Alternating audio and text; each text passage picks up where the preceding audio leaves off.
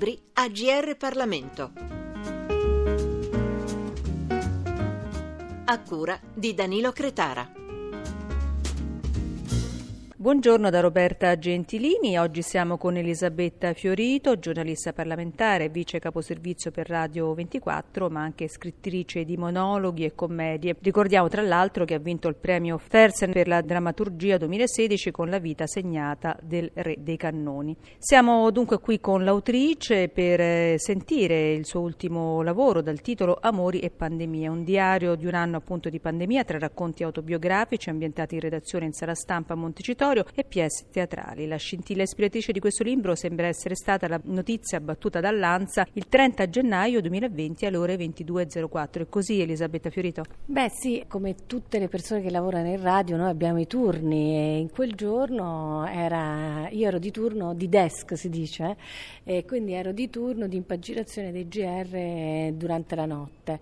Alle 22.04 arriva questa notizia che noi non sappiamo ancora cambierà la nostra vita perché fino a quel momento, questa famosa pandemia eh, che all'epoca si diceva per il salto di specie che comunque poi è stato appurato, no? tra i pipistrelli, i pangolini, tutti si chiedevano chi erano questi pangolini, eccetera, e era una cosa cinese, lontanissima, eccetera, invece era arrivata fin da noi. Il libro inizia con questo racconto autobiografico in cui si parla proprio di questo primo mese della sala stampa di Montecitorio, dove noi colleghi ci incontriamo e ci diciamo, ah, essi hanno ricoverato i cinesi, e dove piano piano poi viene fuori alla fine il paziente numero uno di Cotogno, Mattia, che per fortuna ce l'ha fatta, almeno lui, e poi invece il fatto che si va in lockdown nazionale. Questo è l'inizio, l'inizio di quello che noi abbiamo vissuto, una pandemia che non sapevamo, però è anche un po' lo spunto per pensare a qualcuno che in questo anno non ha lavorato e sono i lavoratori e le lavoratrici dello spettacolo con i teatri chiusi e allora lì è partita questa sfida con la mia amica Rosaria De Cicco, attrice napoletana, di scrivere dei monologhi o delle pièce teatrali che si potessero mettere in scena in sicurezza, diciamo, per cui c'è un monologo a specchio e poi due pièce però di due personaggi ognuno e, e che potessero anche far luce su quello che è questa pandemia e sulle pandemie e le epidemie passate. Ecco, procediamo passo passo con i capitoletti. Dunque torniamo all'inizio, abbiamo detto questa notizia battuta dall'ANSA dell'arrivo eh, diciamo, a Roma poi del, del, coronavirus e l'avvento appunto di questo virus cambia anche le conversazioni in sala stampa Frattarelli e la riscoperta dell'Italia dei campanili anche con Codogno, no? che alla fine insomma noi siamo appunto l'Italia dei campanili, però spesso non siamo proprio a conoscenza di tutte le località che invece vengono fuori magari con fatti di cronaca, in questo caso è stato il coronavirus a riportare alla ribalta questo paese. È il 5 marzo marzo e un'ANSA batte la seguente notizia. Via libera del governo al rinvio del referendum sul taglio dei parlamentari. Ecco, questa fu la cosa che ci fece subito no, eh, capire che eh, la situazione andava verso un peggioramento netto. Cioè il fatto che in un mese quello che era stato poi una delle battaglie del Movimento 5 Stelle, quello che era uno degli eh, appuntamenti elettorali più sentiti, almeno da questo Parlamento, viene rimandato, viene rimandato per pandemia. Ecco, questo è una cosa che noi non sapevamo, che non capivamo e viene rimandato non si sa ancora quando, perché poi nella genesi di quest'anno, del, di questo maledetto bisestile, come lo chiamo io, del 2020, noi assisteremo ad aperture e a chiusure, noi penseremo che la prima chiusura sia quella definitiva e invece poi ci ritroviamo ancora oggi con le chiusure. E questo è stato il momento per noi fondamentale e anche il modo in cui noi abbiamo discusso in sala stampa e soprattutto che poi alla fine questo referendum si è svolto veramente tra la prima e la seconda ondata, no? Stato proprio un flash, una piccola finestra che si apriva che ci permetteva di votare e poi si è richiusa subito dopo. E anche qui c'è un racconto dedicato proprio a questo e eh, fatalità questo per me ha coinciso anche un aspetto personale, autobiografico in cui questo referendum cadeva proprio fest- in mezzo alle festività ebraiche tra Rosh Hashanah e Kippur, cioè tra il giorno uh, di Capodanno e il giorno dell'espiazione. E allora in, si dice nella religione ebraica che in quei giorni Dio apre il libro degli empi e dei giusti e allora io lì mi domandavo ma se vince il, il taglio allora che fa? Dio e Grillino cioè anche per ridere anche per ridere in momenti molto sconfortanti come sono stati quelli di quest'anno passato. Però poi questo racconto dedicato al referendum finisce con un interrogativo cioè è in arrivo la seconda ondata come poi è stato e, e ci sono 200 parlamentari in meno. E non so se questa sia una bella notizia perché per esempio per quanto mi riguarda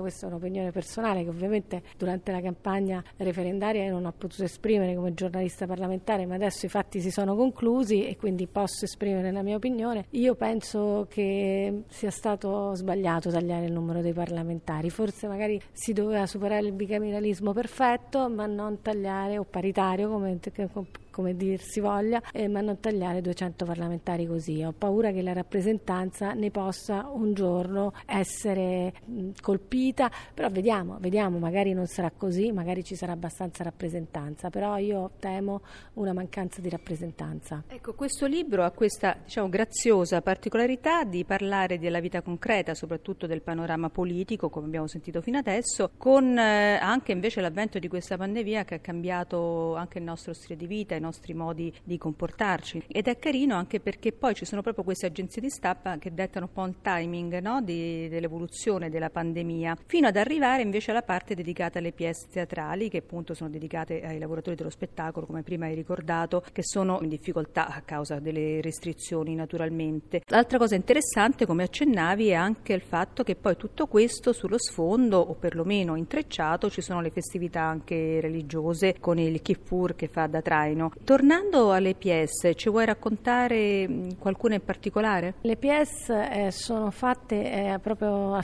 a specchio, eh, ci sono dei personaggi di oggi che vivono eh, la nostra pandemia, quella del 2020, che si incrociano con dei personaggi del passato. Eh, nelle due Rosarie, una ristoratrice del 2020 che si trova a riaprire il primo giugno il suo ristorante pensando che tutto sia passato, no? sapendo che poi arriverà una seconda ondata, e ha una madre in una RSA in Lombardia, incrocia la sua storia con una Rosaria, che è una donna del 1920 che racconta quello che è stato il dramma della spagnola, che si è incrociato anche con il dramma della prima guerra mondiale, quindi ci sono molti amori nella vita di questa persona e poi scopriremo come queste due rosarie sono unite. Però lì si capisce, per esempio, gli sbagli che noi faremo nella seconda ondata. Per esempio eh, la vittoria, il giorno della vittoria, il 4 novembre 1918, causò una recrudescenza della spagnola che sta, la seconda ondata sta, che fu quella poi più terribile, quella tunnale, stava quasi per passare, però la gente si riversò in strada per festeggiare la vittoria e il problema è che questo causò di nuovo un'impennata dei contagi. Ecco, sono delle storie che ti fanno capire come da, una, da oggi noi potevamo guardare un po' più al passato per capire quello, uh, come superare questa pandemia. La seconda PS è una PS che ha a che fare con un virus che c'è, che è l'HIV e che io voglio denunciare perché per questo virus non c'è il vaccino, non ci sarà per lungo tempo perché è un virus estremamente mutevole. Ora noi sappiamo un pochino di più dopo un anno di pandemia, le varianti, quello e quell'altro. Il virus dell'HIV varia infinite volte di più del coronavirus e eh, io ho voluto denunciare questa trans brasiliana che prende l'HIV che però descrive uno Spallanzani che cambia nel tempo, dove le persone arrivano e prima erano omosessuali, transessuali e poi arrivano le donne incinta e poi arrivano i giovanissimi. Ecco, è importante non abbassare la guardia anche per, questo, per quanto riguarda questa altra epidemia. Non è stata una pandemia, ma l'HIV ha fatto 30 milioni di morti in tutti questi anni. Poi si incrocia la sua storia con Desiree Desiree è una prostituta durante il fascismo che ha la sifilide, non è una vera e propria pandemia, ma comunque era una malattia venerea che poteva portare alla morte. E Desiree ha una storia particolare e, e qui facciamo luce su quello che era, non le case chiuse che tutti quanti ogni tanto revocano no? nei nostri parlamentari. Riapriamo le case chiuse, riapriamo le case chiuse. Ecco, io ho studiato anche molto il fenomeno di quello che sta avvenendo in Germania. Sono sempre schiave queste ragazze. Cioè Desiree è una donna che ogni 15 giorni deve cambiare la destinazione perché esisteva la quindicina Perché? Perché il cliente non si poteva attaccare troppo alla prostituta. Cioè abbiamo delle situazioni in cui le donne venivano veramente viste come oggetti, per cui quando parliamo anche a livello parlamentare di riaprire le case chiuse, andiamo a studiare che cosa succedeva. È chiaro che poi il momento che chiudono le case chiuse Desiree sarà estremamente dispiaciuta di questo perché non sa dove andare, però è vero pure che la famosa Lina Verlin, che è, insomma viene molto oggi bisfrattata, era invece una senatrice che portò avanti questa legge che addirittura nelle commissioni parlamentari fu insabbiata per dieci lunghissimi anni, proprio perché non si volevano chiudere le case chiuse. Quindi Lina Verlin fece una battaglia decennale verso questa rivoluzione che poi ha cambiato il nostro modo di vedere anche la prostituzione. Diciamo che con Amori e Pandemie tocchi svariati temi molto delicati e sensibili che in qualche modo si intrecciano tra loro. Ti ringraziamo anche per questo perché magari sono temi che rimangono alle volte sommersi. E c'è un altro mm, capitoletto dedicato anche ai Novax, se non sbaglio. Sì, la terza piazza è dedicata a Corrado, un Novax terrapiattista. L'ho voluto fare anche un po' esagerato, il terrapiattismo non è così frequente in Italia, però ogni tanto sulla storia dei rettiliani, insomma, viene fuori qualcosa.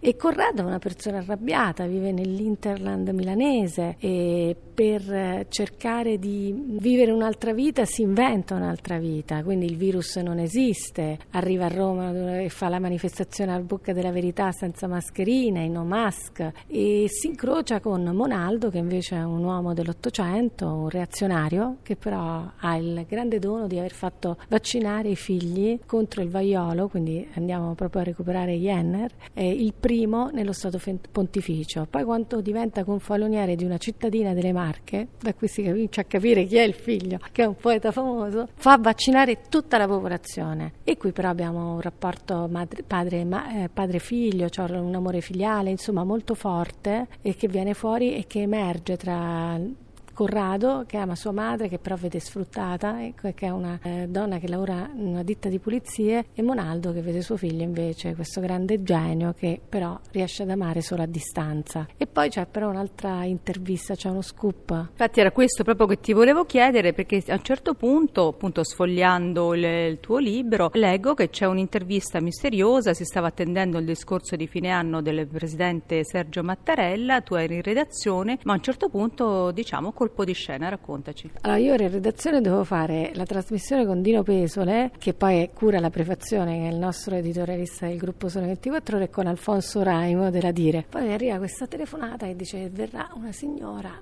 e questa signora verrà in studio. Ecco, io faccio questa intervista e questa signora ci comincia a dire delle cose che succederanno, ci sarà la crisi e come poi in effetti è. Il libro è stato chiuso chiaramente per essere in stampa adesso, è stato chiuso a gennaio, quindi ancora non stavamo nel pieno. Ci sarà la crisi e l'Italia rischia di perdere i soldi del Recovery Fund, siamo unici e, e soprattutto quello che questa signora considera un po' lo sbaglio che è stato fatto durante questi vent'anni, cioè il famoso referendum sul titolo quinto della Costituzione, dove la sanità passa da poi a livello regionale, ha fatto sì che questa sanità fosse troppo frastagliata ed è questo è stato il problema anche dell'Italia in questa pandemia. Noi che pensavamo che la sanità lombarda fosse la migliore, invece si è visto come anni poi di parcellizzazione della sanità a livello regionale, ma anche come privatizzazioni e come tagli dei fondi abbiano poi eh, gettato questo paese nel panico e soprattutto con un'emergenza così forte da eh, affrontare un, um, si è capito anche i limiti di quello che è stato questa riforma costituzionale e la signora lo dice, ecco, questo un po'... Ma lei è soddisfatta di questa cosa, però eh, vabbè, ognuno ha il suo punto di vista. Vabbè, noi lasciamo nel mistero, naturalmente invitando i lettori ad approfondire eh, e a soddisfare la curiosità, ma anche le altre che tu ci hai accennato in questa gradevole intervista, che chiudiamo con Addio mascherine, siamo nell'agosto del 2022, un bel salto nel tempo. Beh, io speravo in agosto del 2021, ora vediamo il Premier Mario Draghi, noi siamo molto contenti se tutti quanti siamo vaccinati e si può anticipare di un anno, però in un ipotetico agosto, speriamo questo o quello dopo, eh, io mi auguro che le mascherine possano essere gettate via, però attenzione, anche qui io vado a trovare mia madre che non c'è più sulla sua tomba e mi ricordo quando lei mi diceva che negli anni 70 in Giappone chi era raffreddato si metteva la mascherina. Ecco, questo è un eh, ricordo che è molto importante, che ci servirà anche nel futuro. Le mascherine non buttiamole, mettiamole dentro un cassetto, perché domani magari siamo raffreddati, ce le possiamo mettere, magari non infettiamo gli altri. Ricordiamo per esempio che anche quest'anno l'influenza ha girato molto meno. Perché? Perché tutti quanti con la mascherina siamo riusciti a tutelarci. Ecco, è importante che le, le epidemie, questo è il senso di questo libro, le epidemie quest, del passato ci insegnino qualcosa per le pandemie del futuro e poi avere anche un pizzico di amore e di tolleranza perché stare a casa con il proprio partner, con i propri figli, eccetera, ci deve insegnare una cosa che dobbiamo diventare un pochino più tolleranti e forse anche gli amori dureranno un po' di più. Ringraziamo Elisabetta Fiorito, ricordiamo giornalista parlamentare, vice caposervizio per Radio 24, ma soprattutto scrittrice di monologhi e commedie, come abbiamo sentito in questo ultimo suo lavoro dal titolo Amori e pandemie che dà tanti spunti, tanti stimoli che vi invitiamo ad approfondire. Roberta Gentilini vi ringrazia per l'attenzione e vi auguro un buon proseguimento di ascolto sulle frequenze di GR Parlamento. Libri AGR Parlamento. Per segnalare saggi di storia, politica, sociologia e diritto, scrivere a grplibri.it.